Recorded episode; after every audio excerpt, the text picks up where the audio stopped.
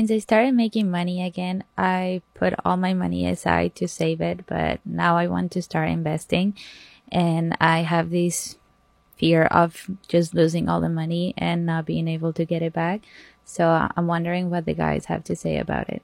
That makes sense. How do you get over the stress of the potential loss of the money? Well, that's an indication that the money means more to you than anything else.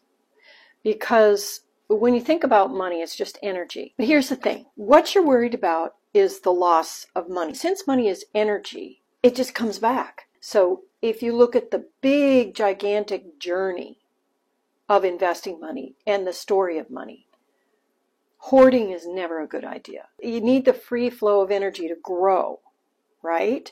So when you invest your money, it's okay for the money to flow out because you know the money is going to flow back in.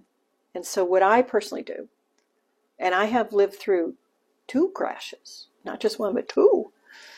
And um, I also have the genetic heritage of the Great Depression in me because I was raised by parents who were born, and they were 10 years old when the market crashed. So they brought all that energy of fear.